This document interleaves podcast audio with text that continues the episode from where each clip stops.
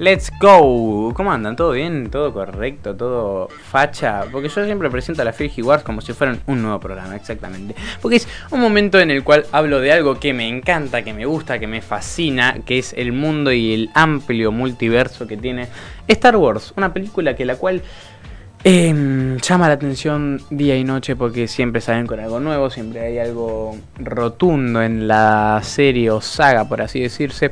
Em, que encima van muchas películas, van muchas series y cada vez van saliendo cosas nuevas y también pueden venirse cosas nuevas que siempre los de Star Wars sorprenden un montón. Lucasfilm, por así decirse. Em, pero hoy traigo un personaje que la verdad es un locurón, Kit Fisto. Vos lo ves así de entrada eh, y es alguien que el cual eh, no te da mucha buena buena vibra, pero después a medida que lo vas conociendo, conoces a este tipo, mira, se lo muestro ahí. Que no sé cómo no toma que es verde esto, porque literal es más verde que la cosa. Ahí está, mirá, ahí lo vemos. Qué, qué, qué grosso, loco, qué grosso. Mira, ahí lo tenemos al gran Kit Fisto. Kit Fisto lo vemos acá, mira, ya me acostumbré a, porque acá, me agarra medio como un ah, ah, ah, porque digo, uh, acá está la, la, la, o sea, donde tendría que señalar. Pero hay veces que señalo acá porque digo, no, está acá. Pero al final, como el televisor es así, está acá. Está acá ¿Entendés? Así que bueno, nada. Este es Kit Fisto. Kit Fisto es un loquito de la guerra exactamente. Porque el loco es un Jedi de la Sanchunga. Porque literalmente es un nautolano. Es un Nautolano, ¿qué, ¿qué, es nautolano? Le voy a leer por así breve, muy breve lo que sería un nautolano, que sería la especie esa que vos ves que es como que tiene muchas, parecen rastas exactamente, pero no, no son rastas. Em, los nautolanos son una especie humanoide del planeta Gleaslem. Como anfibios, los nautalianos podían vivir tanto en la tierra como en el agua. Sus grandes ojos negros fueron adaptados para la visión con poca luz y sus largos tentáculos en la cabeza altamente sensibles eran capaces de detectar em, firmas químicas analizando efectivamente las emociones de los demás. Un nautolano conocido como el maestro de Kit Fisto, que lo estamos viendo acá exactamente, un héroe de las guerras clon y miembro del Alto Consejo Jedi. Em, los nautolanos tenían esas, como lo que le acabo de decir, como rastas parecen, que mm, les, o sea, les beneficiaba los momentos de los Jedi porque, o sea, vos estás con un Sith y te enfrentas a uno. Y sabes la emoción que estás sintiendo. Y eso juega a favor y en contra de mm, a favor tuyo, o sea, si, estoy hablando como si fueras un Jedi, eh, oyente que está ahí, sos un Jedi ahora. Em, juega a favor tuyo eh, literalmente, o sea, si sentís las emociones de los demás. Y, em, no a favor, exactamente, eh, del, del Sith que esté a tu lado. Em, pero bueno, nada, vamos a hablar un poco de Kit Fisto. Kit Fisto fue un maestro Jedi nautoleano durante los últimos años de la República Galáctica. Él estuvo entre los Jedi que lucharon en la primera batalla de Geonosis y fue uno de los pocos supervivientes de entre los 200 Jedi que viajaron al planeta.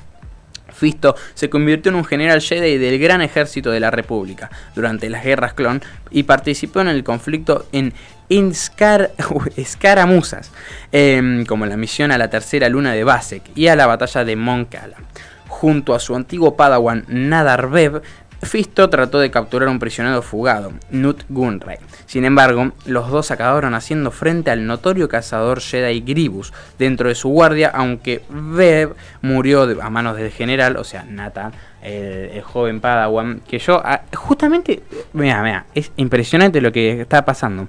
Lo vi ayer, igual era obvio que iba a pasar.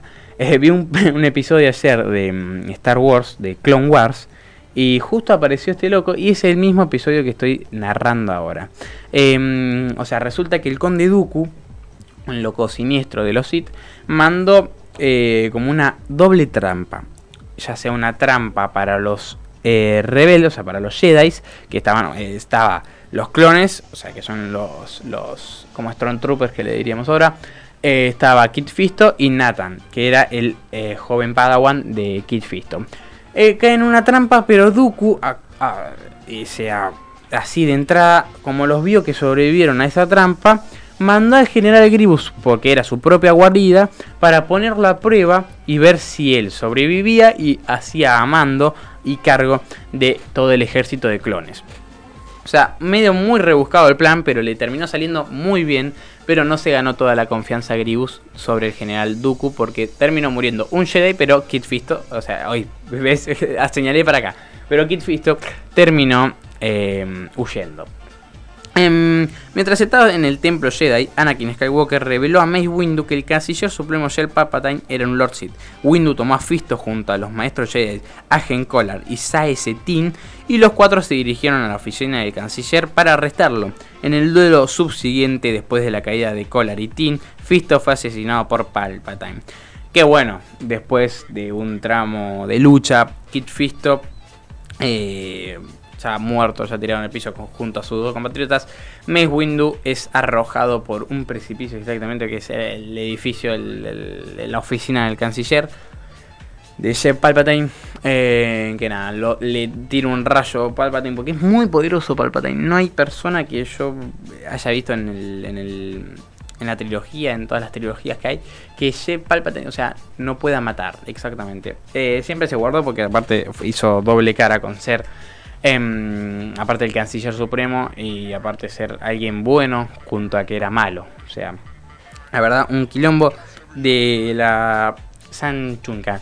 Eh, así que nada, Tito Fisto, aparte, eh, desde chico fue notorio que mm, era sensible a la fuerza y fue nacido en el planeta Gle Anslem, el cual es su país de origen. País, yo digo país como si fueran acá, pero no, es un planeta. O sea, los países como si fueran acá serían planetas en el mundo de Star Wars, eh, para quien no está enterado. Pero bueno, o sea, esto con lo que le acabo de decir eh, concluye más, más, que nada eh, la Felgi Wars de hoy, porque, o sea, de Kid Fisto no hay mucha información más que nada que lo que hizo en su vida, más que cuando murió que es lo que poco que se ve. Pero por eso te traslado a las guerras clon, que fue lo que conté hoy, que fue lo de General Grievous, que cayó en la trampa, que no sé qué, que son cosas que hace que Star Wars con las series que va sacando es muy importante. Por ejemplo, la guerra de los clones es algo hermoso y muy importante a la hora de Star Wars. Porque a la, hola Meli, porque a la hora de Star Wars em, es importantísimo ver, o sea, porque todo conecta.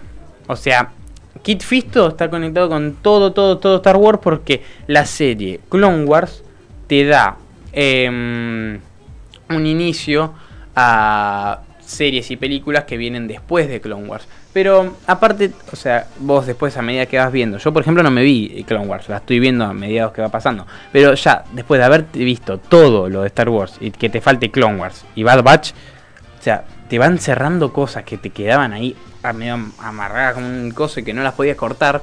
Pero Clone Wars te abre a, pensar más cosas y a decir, ¡fua! Pero si pasó esto, con razón Kit Fisto no tiene Padawan, por ejemplo. Yo decía, yo hasta que no hasta que no pasó ayer dije, ¿por qué Kit Fisto no tenía Padawan? O sea, qué raro, porque lo vi a Kit Fisto y dije, mira, no tiene Padawan este. Y justo después cae el Padawan que es Nathan.